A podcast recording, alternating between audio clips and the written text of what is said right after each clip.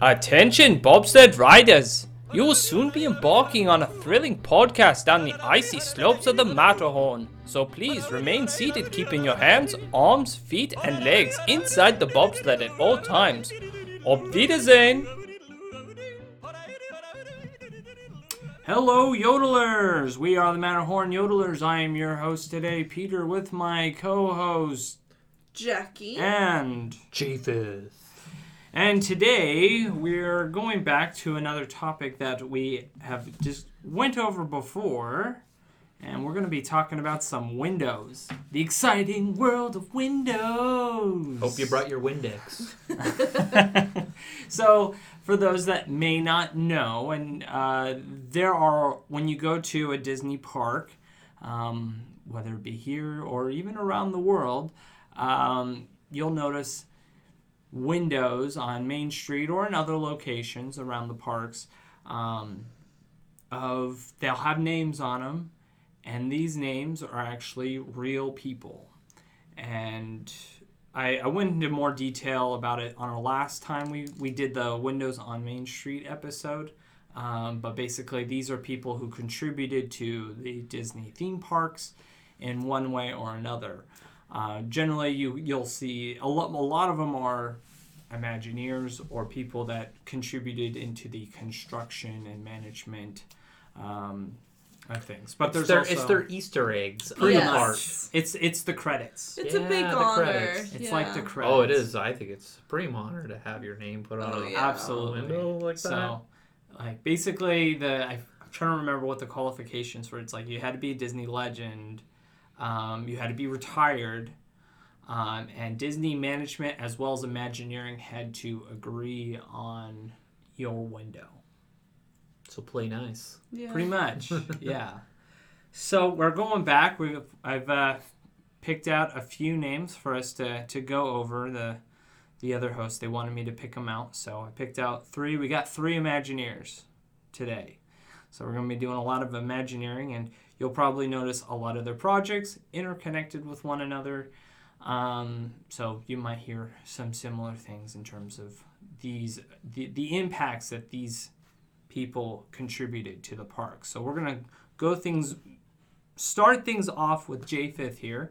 And I want you to let us know who you picked and uh, a little bit about who they are or who I picked. Sorry, I you you pick the name and the then name. you just throw like who do you want and I'll just like I, I know Jackie's doing Marc Davis and it's like I've always heard about Marc Davis and I was like I want a different person's perspective because Marc Davis is closely associated with a haunted mansion so I was like I'm gonna go with Harriet Burns who also has an association with a haunted mansion who would have thought like Peter says they all work on the same projects Well, the Haunted Mansion was a very long project. a very long project. Yes, that's that was. Um, so um, I have Harriet Burns, and what's significant about her is that she is the first woman Imagineer before they were Imagineers. Correct. Yeah.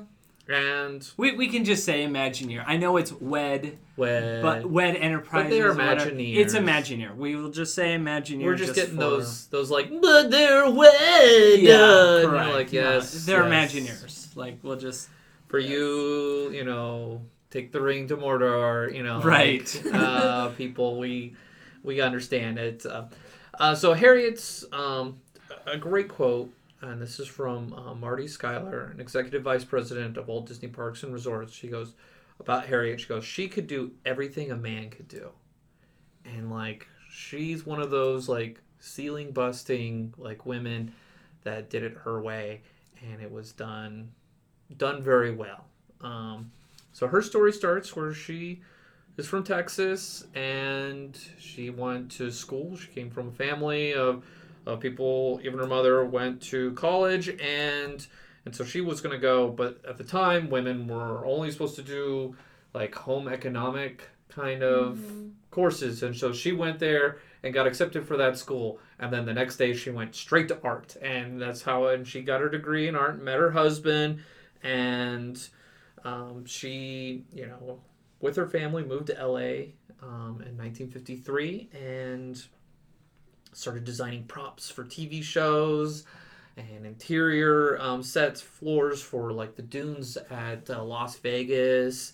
And from there, well, I did one thing I want to mention that she also worked on props for Santa's Village at Lake Arrowhead, and our mother um, used to work there, and so that's kind of cool. Where Yeah. I pulled in, it's like, you know, some of the things that my mother worked at, not at the same time. Uh, Yes, yeah. twenty years later.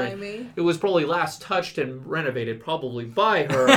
but you know, uh, like uh, Santa's Village was like a like a small little uh, theme park up in the um, San Bernardino um, mountains where Lake Arrowhead is. Um, that's not where your bottled water comes from, No. but it was inspired where you know it comes from.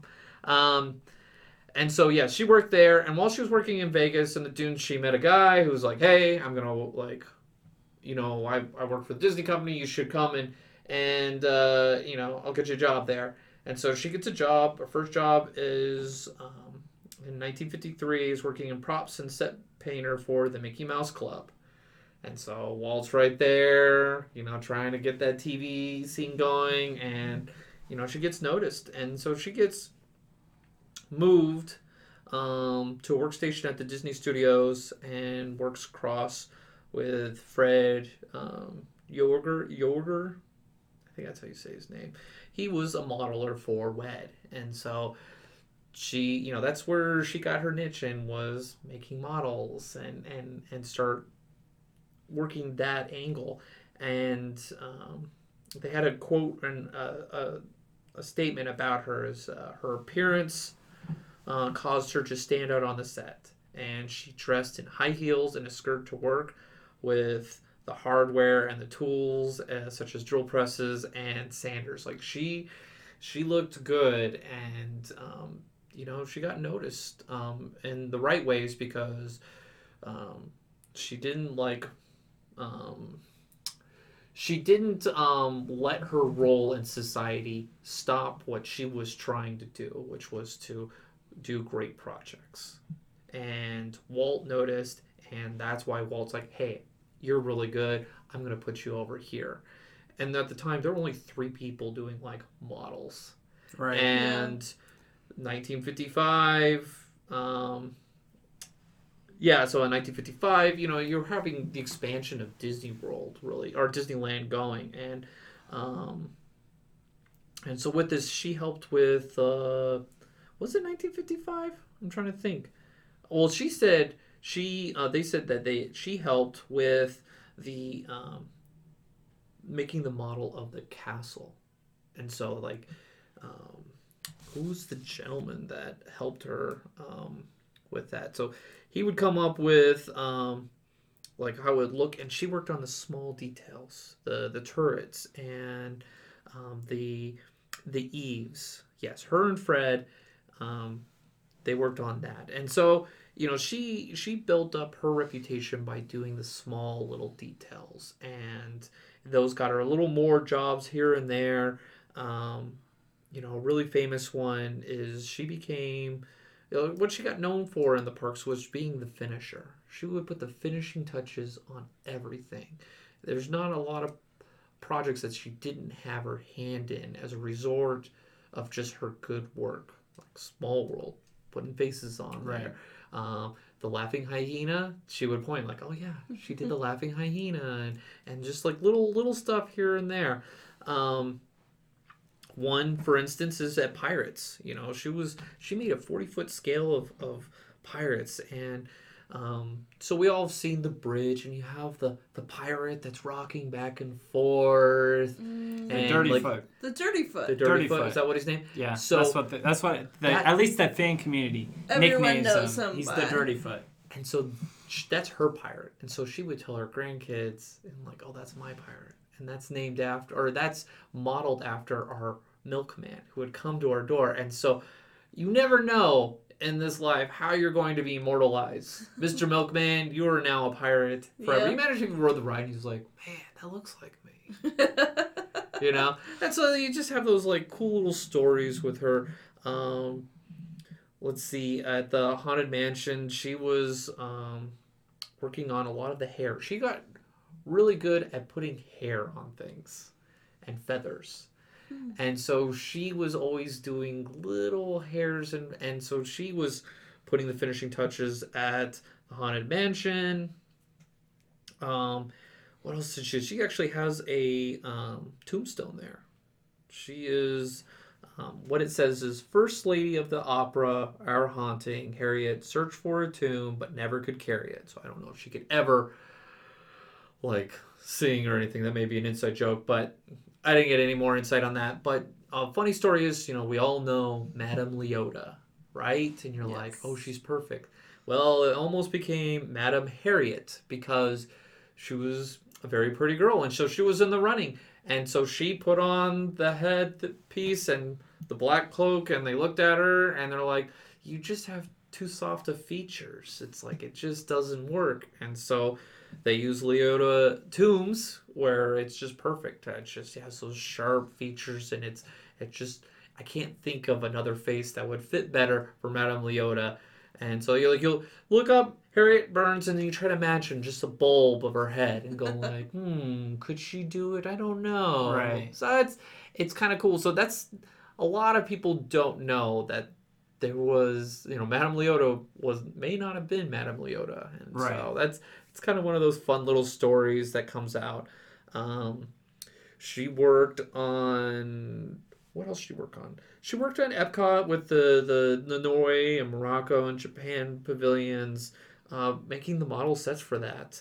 Um, for the Matterhorn, you know, there were a lot of concepts coming around there, and one such was Candy Mountain. So like Candy Charlie, you know, like Not that one. Not that candy. not that Not Candy that Mountain. I just like when I heard Candy Mountain, I was like, Charlie, we're going to Candy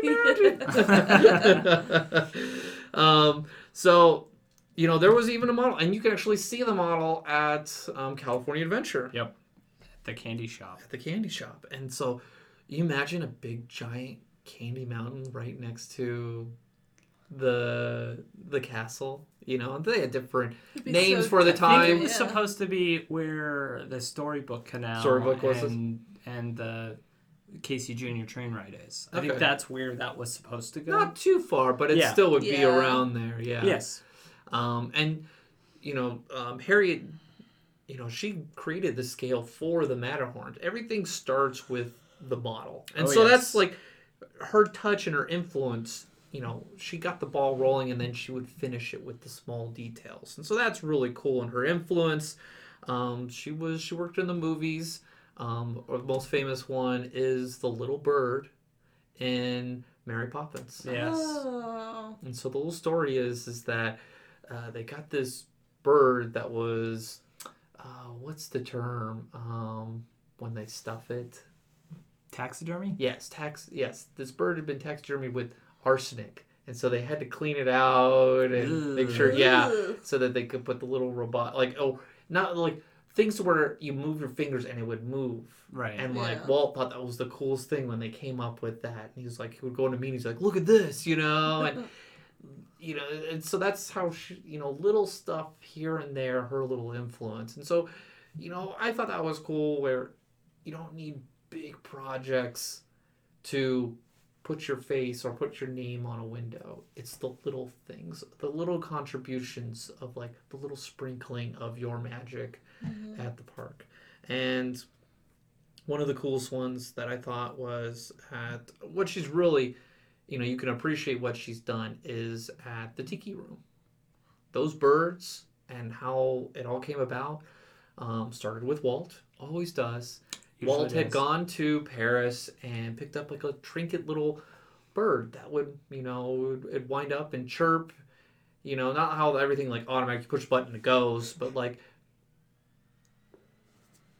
it would go, um, it would, you know, it would chirp and then time would go by and then it would do like another like movement and chirp. And he goes, Walt was inspired by this and he goes, well, you know, like they've been doing this for a hundred years. We've got new cool technology. Why can't we do this now? We need to do something with this. And with this, he, you know, it's like he gave him the task, like, you know, do something with this idea. And so you get the tiki room as a result. I know that that model, that bird, uh, I believe it's now in Club 33. Club 33. Yeah. The, the one that inspired the Yeah. tiki room? Yes. Oh, that's really cool. Because it was a gift for his daughter Yeah. when he went to, when he was in Europe doing like, when he would go to Switzerland and and and get the inspiration for the Matterhorn. Which I actually learned something interesting about that. That somebody wanted to call it uh, the Walter horn. Right, yeah, like, The Vol- the Walter the horn with the W making the V sound. Volter. Yeah, We could have been the Volter horn. the Mountain. Mountain, or we could have been the Candy Mountain. Uh, I don't want to use the Charlie voice. I'm Yeah. sorry. No. Um, with that said, um, yeah. So, you know, they gave him the came with the chest plate, and she had the problem where she had put all the feathers in, and when they moved, it just didn't look right. It looked like it was the skin would um, punch in a little bit, and so what, you know, it just you know what inspired her? It was Walt's blue sweater that inspired her how to fix the tiki room birds because he wore the sweater that had patches. And so she was just watching him move and like it wouldn't scrunch up. It wouldn't go in.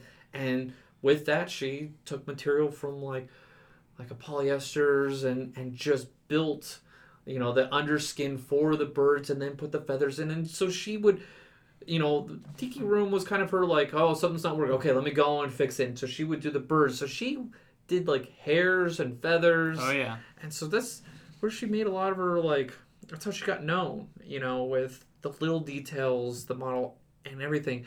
And there were her granddaughter was saying like, "Oh yeah, there were people from other theme parks trying to pull her in because she was just so good at the little stuff."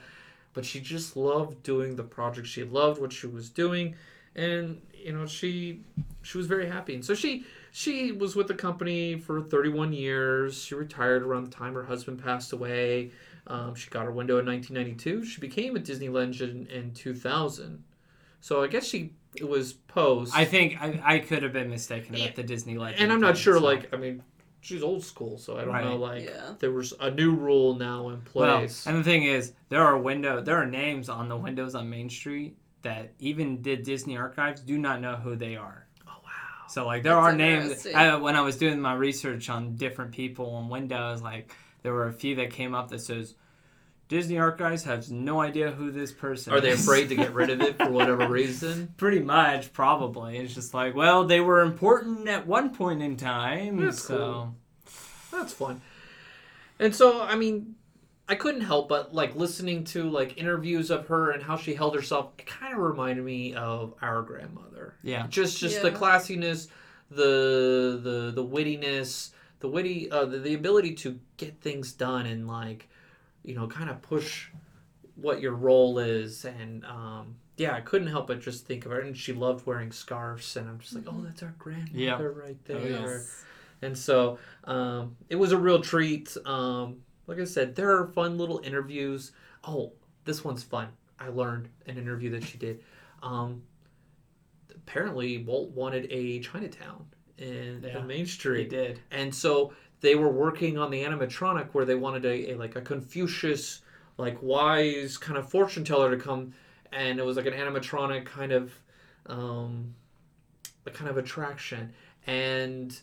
Walt went to San Francisco and is like, no, we, we're, we're not going to do this. Nope. We already got a good one. We don't need to have one there. And but what she learned with doing the skin and stuff was used for Great Moments with Lincoln Yep. and Pirates. And so uh, it's kind of one of those inspiring stories like you work on all this stuff and then it doesn't pan out for the project, but it builds, you know, those failures or those not those projects that didn't work out, you know, they feed great moments with Lincoln. Right. And- she learned so much with that one with starting. creating the skin and like how do you make it look real? And and so that that that's kind of cool and it's inspiring of like yeah it may not be working out now but what you're learning can be applied later on. And so she's she's a she's a classy lady.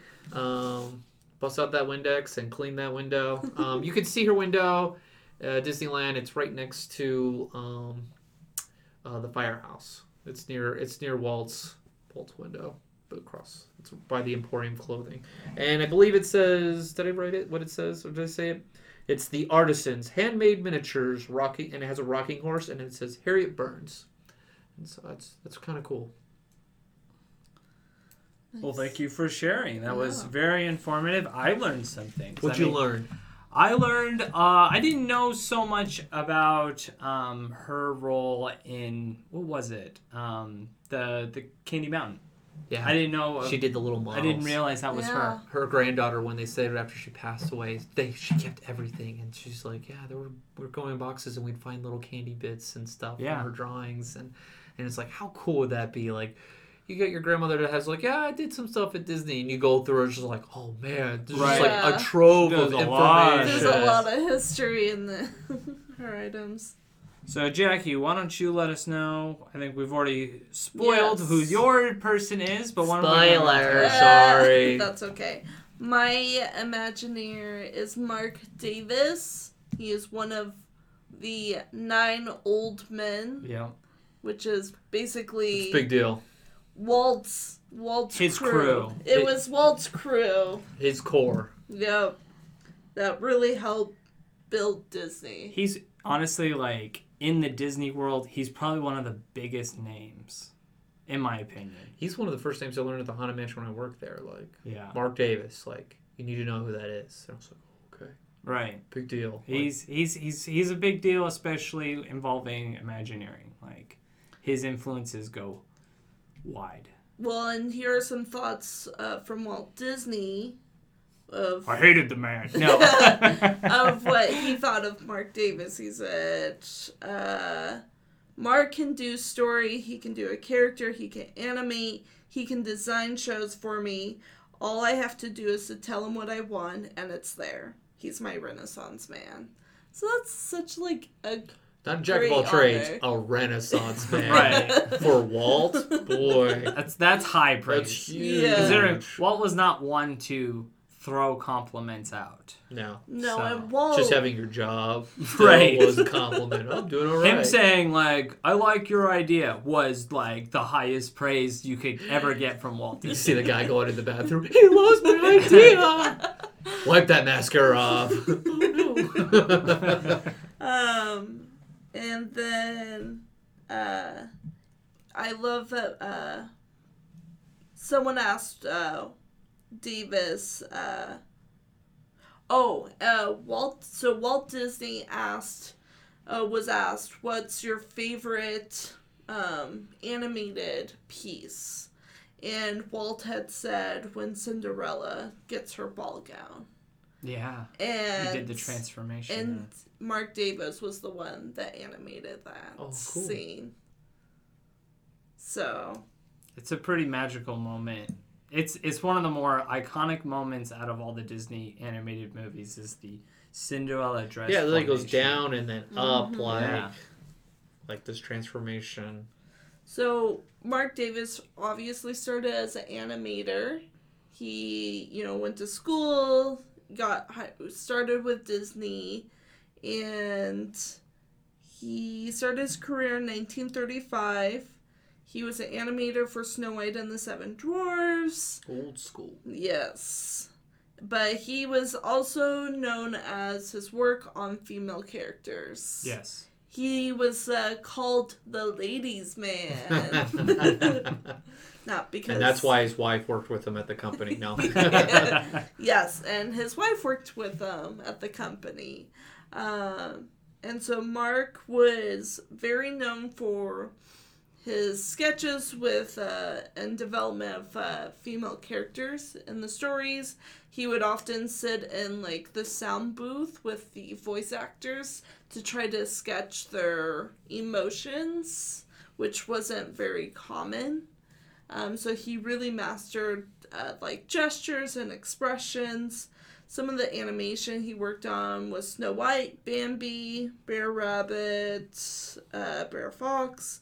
Uh, let's see here, Bongo, Mr. Toad, Cinderella, Alice, Tinkerbell, Aurora, Melissa, Maleficent, Prince Philip. So he he did a quite a lot of he he Quite a animated a list. lot of people. Is Yeah. that what you're saying? The Maleficent Okay. one is that's Yes, just one of the most revered villains. Right. and Cruella de Vil, of course. Oh, So he was in charge of a lot of I need to. Characters. So then he was brought on to the Disney parks. Um, his first project was Jungle Cruise. Yep. And I think the reason why they brought him on was because he was the comedy man. Oh yeah. They Walt was seeing what was happening with Jungle Cruise, and he goes, "It's kind of dry. Yeah. It's kind of dry. It's pretty funny because it's a it's a water ride. It's a water ride. It's a boat ride.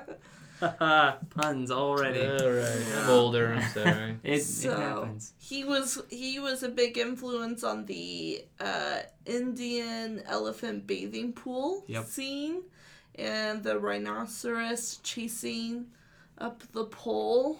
Oh yes. Yes, so I think they get the point. They'll get the point in the end. oh yes. He also worked on Mine Train through Nature's Wonderland. pre is it pre Thunder Mountain? Pre Thunder Mountain. Pre Thunder, yep. Enchanted Tiki Room. He worked on Ford Magic Skyway, which is at was the World's Fair. World World's Fair. So go back.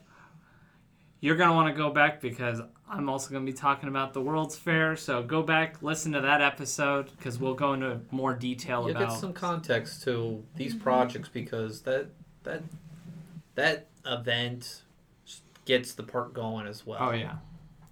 Uh, great moments with Mr. Lincoln, Carousel of Progress, It's a Small World, Pirates of the Caribbean, The Haunted Mansion, which we kind of discussed before, but The Haunted Mansion was a very long project. Disney Plus. It, dates. It dates back prior to the opening of like Disneyland in Anaheim. Like there was a plan for the Haunted Mansion to be built on the small acreage park for Mickey Mouse Park that they were building right next to the studios originally. There was going to be a haunted A house. haunted house. Yeah. and in the So- Haunted Mansion, what opened up 1969. Yes. And some so time. there's a great uh, Disney Plus released a great That go- documentary. Yeah, the behind the attraction. They go into they, they do a good job of explaining the history of that uh, attraction. So go on Disney Plus, watch that episode. It's a good Yeah, one. my mother was at, or our mother was asking, you know, questions like, in the stretch room, is it which part of the house is it? I was like, well, the house is more facade, but you know, it's it's yeah, it was kind of fun to answer those questions because Right. it stirs those kind of like, well, I know it goes up here and it goes down here, and so it's those, I recommend it. It's it's informative. Uh, it's fun because Walt was paired with, or sorry, uh, Marc Davis was paired with Claude Coats, Yep. Which they are opposite personalities. And you had them. Yeah, you had, had- Claude Coats I on the last episode. before. Um, but yeah, so that was a fun fact. Uh, also, Country Bear Jamboree, Oh yeah, that is that is Marc Davis through and through. America Sings, and the Western River Expedition, which was never built.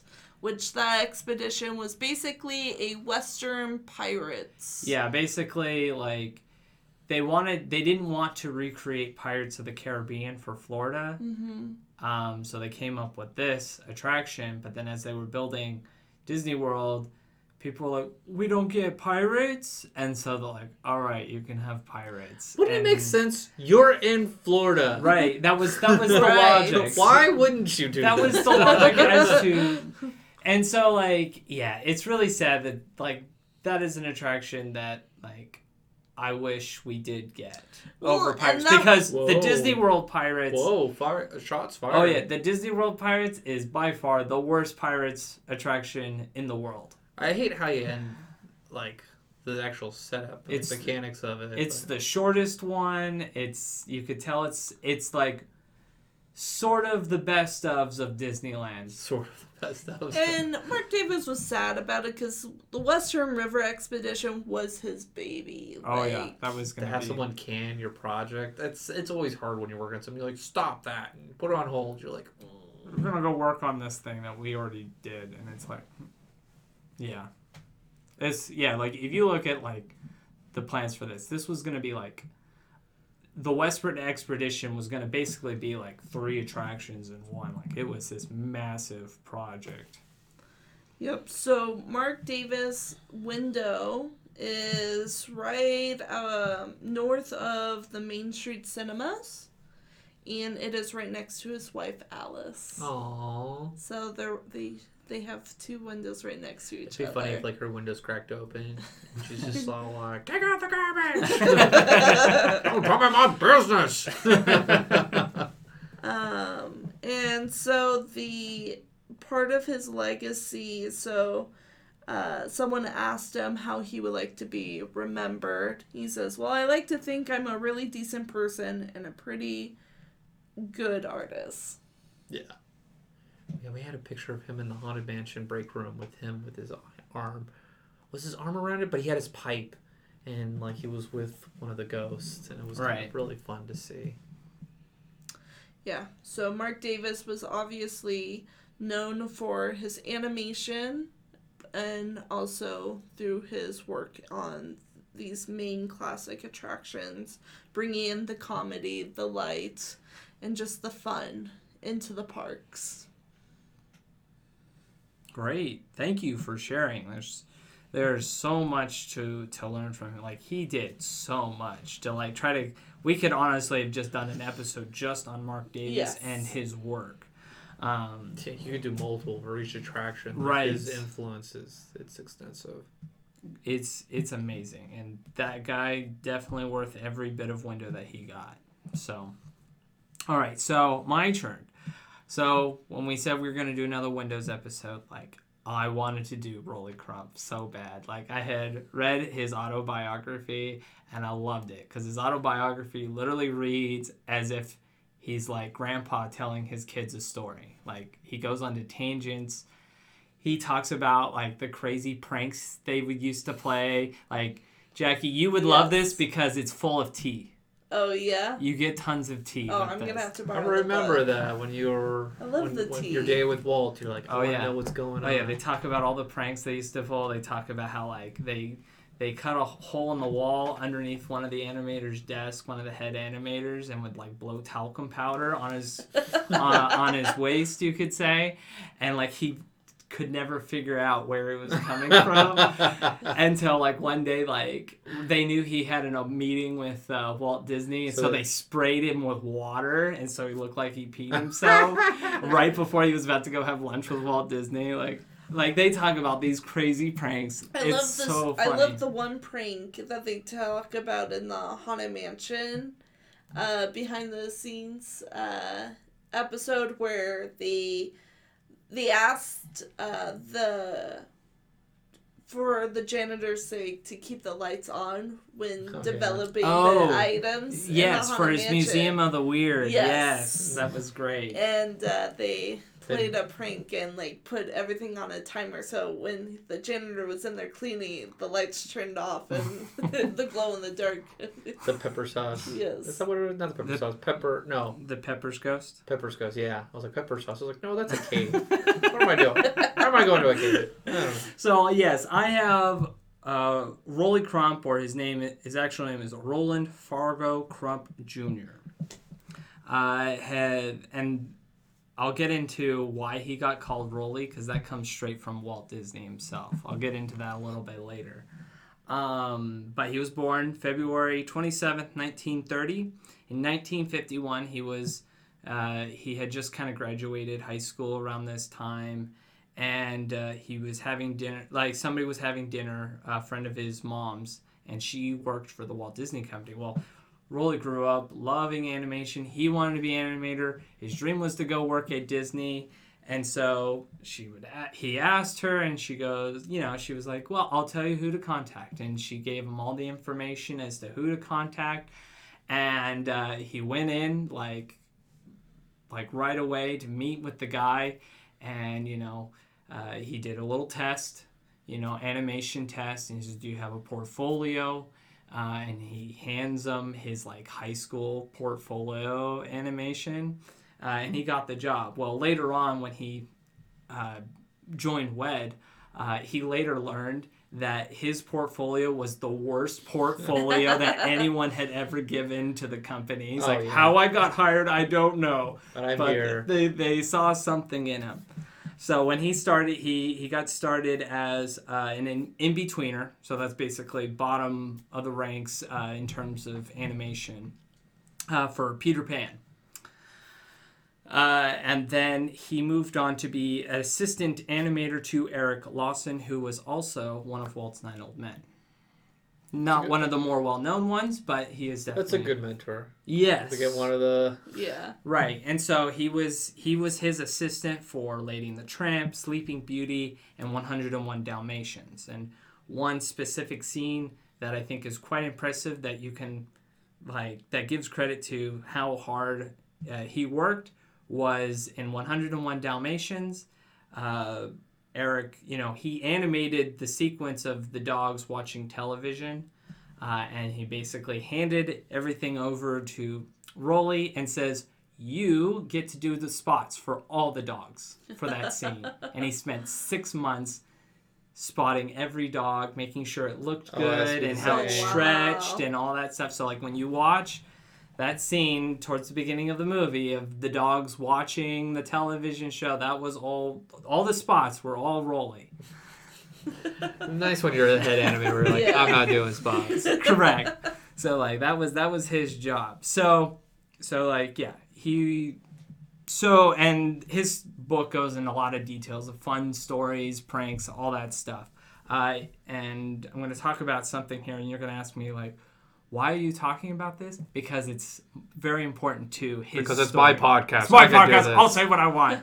so he learned another uh, animator there uh, ch- showed him how to make this pinwheel out of his pencil, his pencil holder, whatever. So he started getting really into it and started making these crazy elaborate pinwheels and uh, propellers, and, and they were like everywhere. And he also, for fun, he created what you know people started calling his doper posters, which were like these posters. Like it wasn't him necessarily glorifying these things; it was just like funny commentary on like kind of like advertisements for different sort of drugs. Mhm. Um, and uh, until like one day, uh, some of the animators are like, "Hey, you should rent out some of the space in the library to show off some of your work with your pinwheels and your your doper posters." And he's like, "Sure, I'll I'll do that." And so he rented out a space, and uh, he gets a phone call um, from uh, one of the secretaries and says, "Walt saw your work," and he goes, "Oh no." I'm about to get fired. What happened? And he goes, she he laughed. And he's like, oh thank goodness. Yeah. he laughed.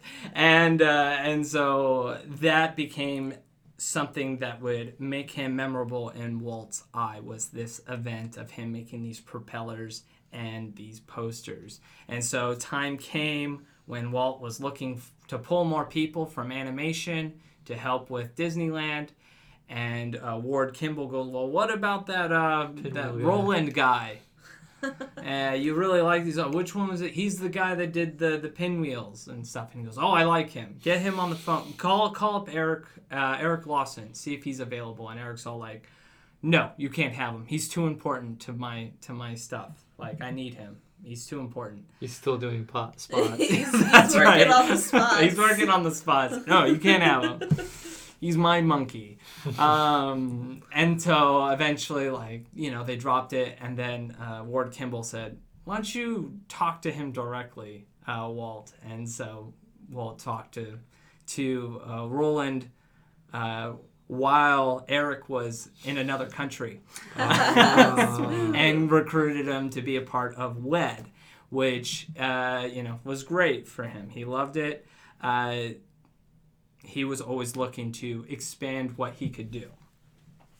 He always, him and Walt were always like on very similar wavelengths. Like they had the same type of humor. They understood each other. Like they, they just got each other. And so like he became one of Walt Disney's like true confidants, one of the confidants, people who like he was never afraid to like tell Walt the truth, like the reality of things. Like this doesn't look good. This is important when you get Well, way up there in the ivory Yes. tower and you're doing business all the time. Which you know, because there's a lot of yes men, Yeah. and you know, you run into that a lot in corporations. You get a lot of yes men, and that made uh, Roland not very popular amongst uh, the rest of the executives and things like that because he wasn't a yes man.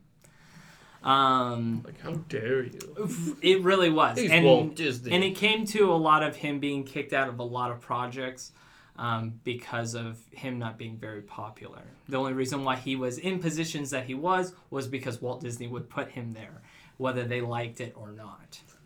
Um, It's kind of stink. You're like, hey, we're Yeah. going to get this project. Rolly walks, and you're like, oh, crud. Yeah. this could be Yeah. the death sentence a lot of of this people, project. there was a lot, a lot of people they they didn't like him very much.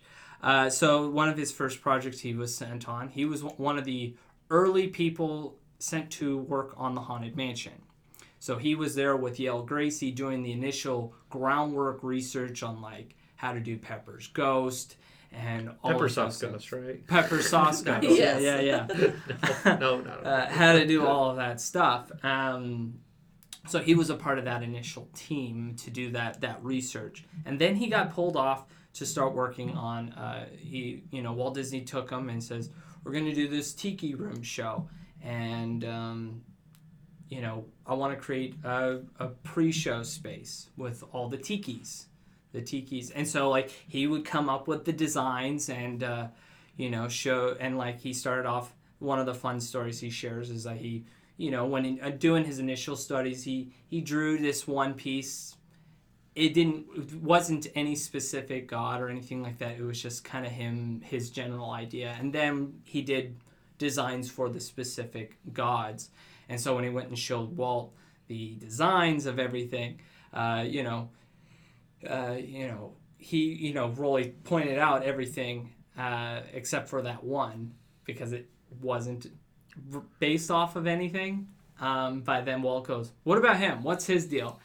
and so he didn't know. Rolly didn't know what to do, and I forgot who who it was. But they started talking about he's oh, and and he was the tiki who would spit water in the bamboo, and it would s- spill out into the yeah. water. So that's that's the tiki that I'm talking about here.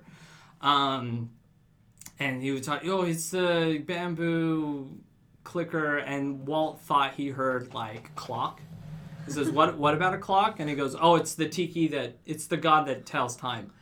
And then Walt, Walt's like, "Okay, whatever," and left. And that Imagineer went went over to Roland and says, "You need to find out who the tiki is, who's in charge of time, in which that is Maui." So Oh.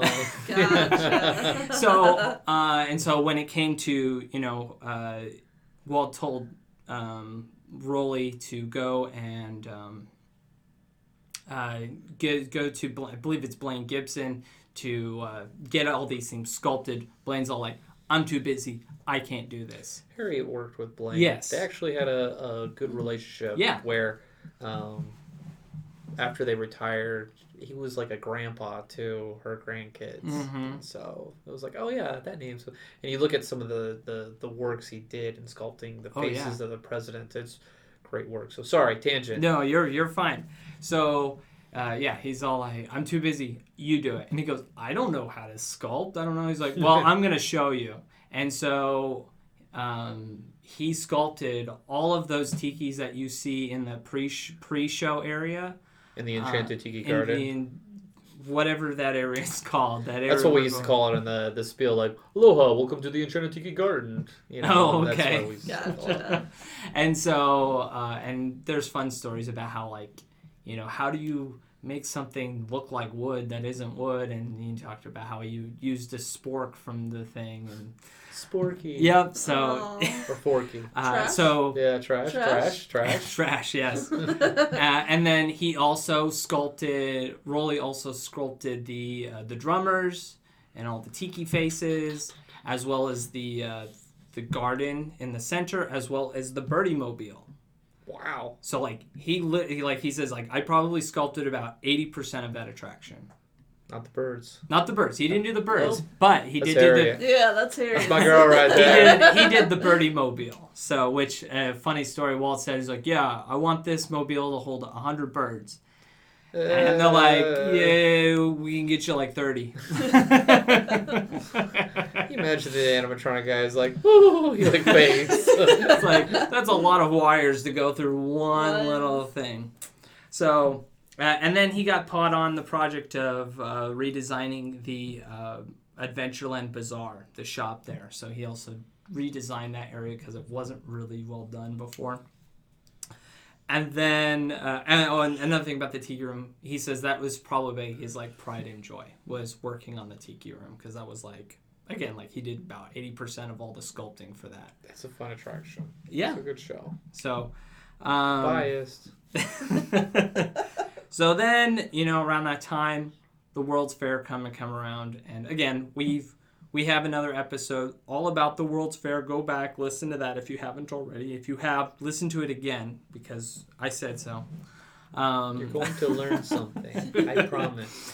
Uh, he worked on uh, the Ford Skyway attraction, uh, mostly in the queue. Like he did this weird thing where he created an orchestra out of car parts. Oh, It was kind of fun.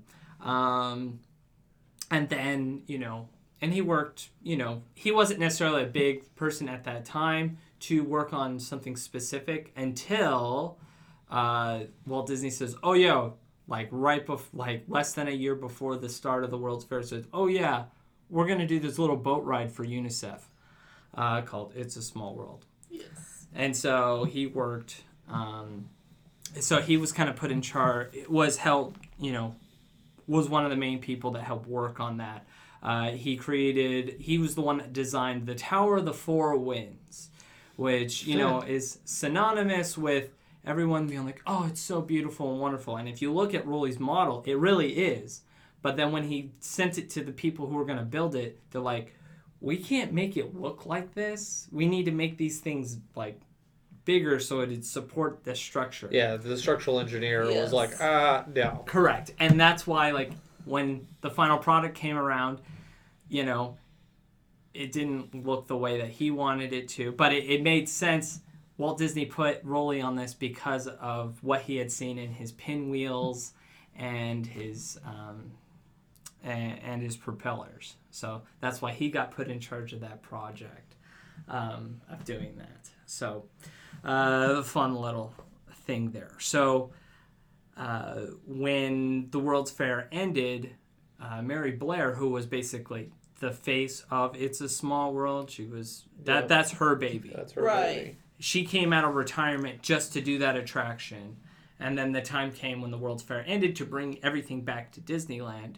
Uh, she went back to retirement, and Rolly got put in charge of that transfer everything over to Disneyland. Except for that pinwheel. Except for the pinwheel. Well, the, the, the, he talks about that. They talk about how like the executives, they came up to him and said, uh, "Rolly, we can't save the the the tower," and he goes, "Good, I don't want it. I don't like it." he says, "Great, can you tell Walt?" and uh, it's so funny. Magic accident. Right, Just and- and babes in Toyland. We're like slowly. Do you know where that pinwheel is now? Uh, it's somewhere in the ocean. Yeah, it's, Basically, it's, it's in just- water, it's- they They just threw it in there. Yeah, they Yeah. just this is some fish are calling it their home now, in pieces. Uh, but they talk about that meeting where he told Walt, Walt and Walt sees right through it, cause like he sees that the other people put Rolly up to it, and says that, and so he went to each one and says, "Let me guess, you say it's a logistical nightmare to bring that thing over, yes. You think it's a safety hazard, yes. You think it's going to be too expensive to maintain." Yes. Okay. like Walt saw right through all of the BS when it came to the tower. So, uh, so coming back, Small World is coming to Disneyland, and so they have to try to design a facade, the what the outside of the building looks like, because they didn't do that with the World's Fair. So uh, they call up Mary Blair and say, "Come on back, work on this facade." And so and so she does, uh, and Walt's kind of all like, "Well, that's interesting. Let's go another direction." And she Go back to your cave. she left. She left, and Rolly was like, "Okay." So basically, he took uh, her artwork and kind of transformed it into what we see the outside today. He put, you know, even like, because like before it was just kind of like the facade without the clock. The clock is basically like the focal point of the whole facade. It puts it all together. So when the idea was that like we're going to put a clock there. Rolly wanted to put a clock there. He went back to Mary Blair and said, hey, can you design a clock? And so then they redesigned it, and then Rolly was able to translate it and to make it into a reality.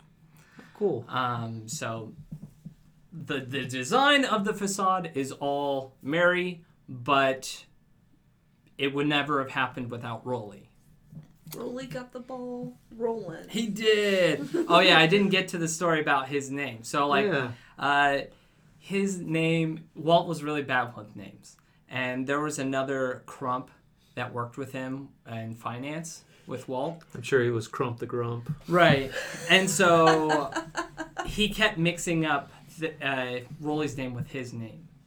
And so he called him like Orwell and things like that. And he goes, I don't even know where some of these names are coming from. And so eventually, like, Walt just said, You know what? You're Rolly now. And he goes, Okay, I guess I'm Rolly now. You know you're pretty powerful when you can just change people's names. Yeah. right. Reminds me of my kindergarten teacher when Ben Ben Benjamin Igna couldn't spell his first name, and I remember her just taking his name tape, his name tag, and ripping it, going, "Your name is Ben. It's Ben. B E N. Ben. Write it now." I remember. I was like, "Wow, she's angry." She just renamed a child. Right. So going on, uh, after he finished It's a Small World, he got put back onto the Haunted Mansion project, basically back on track of where things were prior to the World's Fair. And that's when he started coming up with this idea of like, he just started creating things, just random, creepy, random, weird things. And they go into more detail about this uh, on the uh, Behind the Attraction episode on Disney Plus about how, you know, when Walt was going to come and take a look at everything, they kind of put his stuff to the side because it was really weird and off-putting, uh, so that Walt wouldn't necessarily be able to look at it. But sure enough, Walt's got an eye, and he goes, "What's that stuff hidden in the corner over there?" And "Oh, that's something that Rolly's working on." Uh, and, and he looks at it and goes, "Okay, well that's weird," and he leaves. And then, you know, Rolly's kind of like, "Whatever." Uh, he didn't care because he enjoyed doing that stuff. It's fun to be able to go into work and create random stuff. Mm-hmm. A- and then, you know, Rolly comes into work the next day and Walt Disney's sitting at your desk and he goes, Rolly, your stuff kept me up all night long. and he's like, oh no, oh no. And just, so, just to walk in and Walt's sitting in your chair. right, in your workstation, he's like, oh my gosh. Uh, and then uh, right then and there, early in the morning, uh, they hash out this idea about the Museum of the Weird, which was going to be kind of like a post show to the Haunted Mansion. So when you exit the Haunted Mansion, you would enter the Museum of the Weird and see all this weird stuff. That'd be Um, better. That'd be kind of cool as you're going up the escalator to see kind to of see all weird stuff. stuff. Yeah. So, and, and you do see some traces of Rolly's work throughout the attraction, but unfortunately, when Walt passed, uh, Rolly kind of, kind of got booted out of that, um, out of that attraction. So we didn't necessarily get to see so much of, of his work. Um, so then he got put uh, right before Walt died. He got working on uh, Tomorrowland. They they were doing a remodel of Tomorrowland. So he designed the uh, the Tomorrowland Terrace, the the bandstand that goes up and Oh, down. So he designed that as well as some ticket stands and some booths like the the hat shop, the Mad Hatter shop in Tomorrowland. Like he Okay. designed Oh, cool. that. Like he did a lot of that stuff. So then Walt Disney died, and management didn't really Imagineering management didn't like him, and so they basically said, you know what, we got a new job for you. Uh, you're going to be the supervising art director at Disneyland. okay. And so he's like, whatever. And there, he actually has a lot of influence, a lot more influence than I think a lot of people give him credit for. Like, for example, like he came up with this idea of creating a smell that they would, you know, throw out there in the Pirates of the Caribbean in the burning scene of like charcoal. And they're like, great idea, but people will start freaking out and thinking that the place will actually be It's a good point. burning Yeah. which ended up becoming an idea they would use later on for everything else. They got the smelters. It smells like oranges. Oh yeah, Right? Oranges, yeah. So like this The this smell of sweetness in Main Street. That's the right. Candy. the smell of fart. It's actually just coffee. so Folgers in your cup right there. so like he did a lot of things. One of the fun things that he did, um, like he convinced management of like repairing Main Street because it was falling apart. Like it was basically the all the building facades were being held up by paint at this point. Like he, because like manage like maintenance was all like, "What do we do, Rolly?" And he says, "All right, bring them over here. I'll show them." And so basically, he just got kind of like this like pick and went right into one of the buildings, and it just like cut the wood like butter. And then this is we need to invest into maintaining Main Street, and so like he did a lot of cool things. Um, the chains that we see in the parks, um, they used to have this. They used to have to paint these chains Oh, white No. every like Oh. week and so he came up with a sub he came up with the substitute that they still use today um How about Mansion uses like a brass one? They've got like a yeah they've got a different one.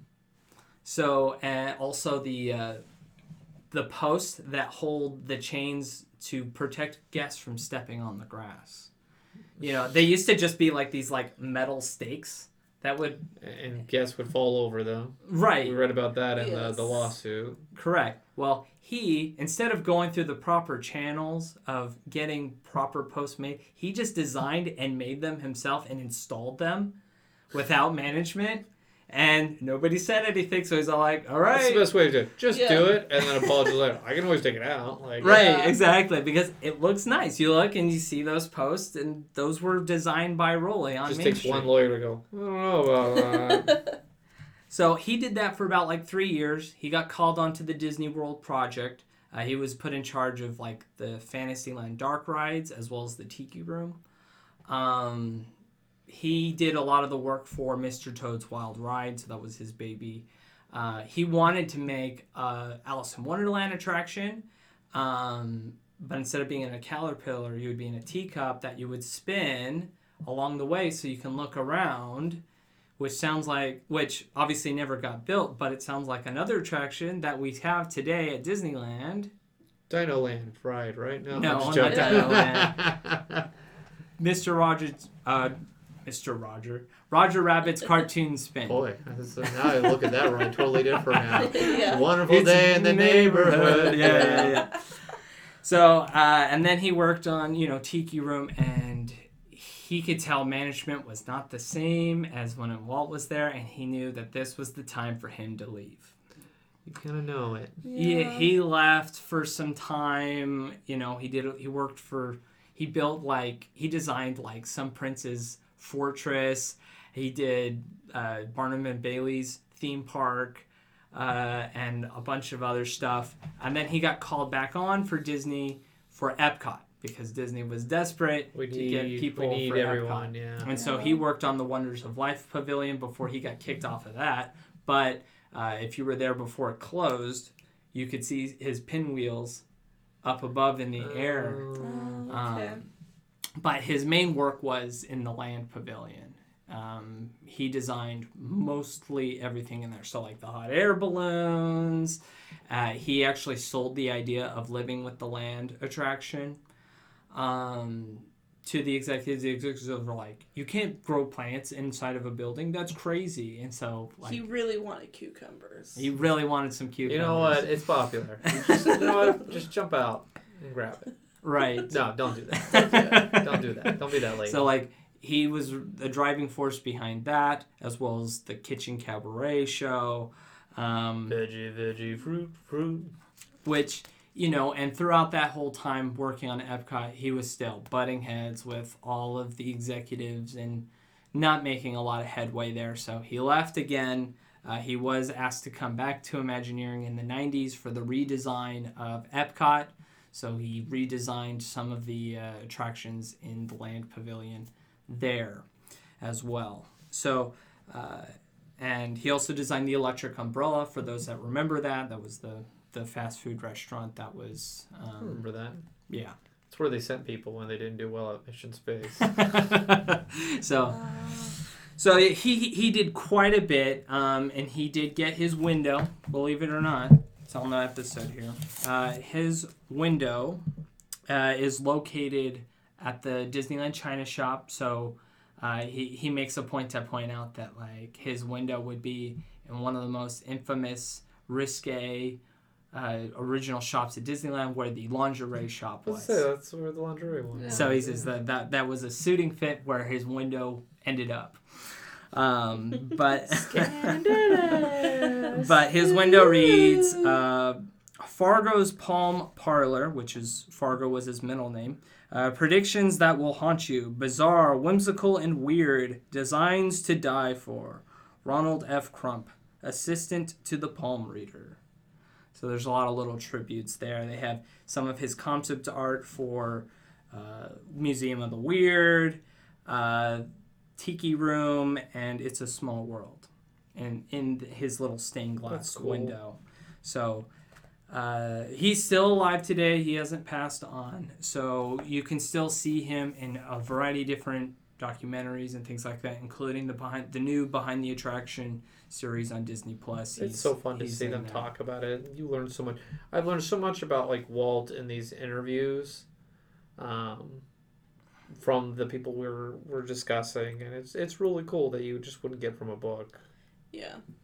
it just shows you that like these people who for the most part the majority of the people they walk by they don't even know these people who have made major contributions to how we view disney parks in general or disney in general including the animation side of things like it's it's it's great to give them the recognition that they deserve because like without them Walt never would have got his dream.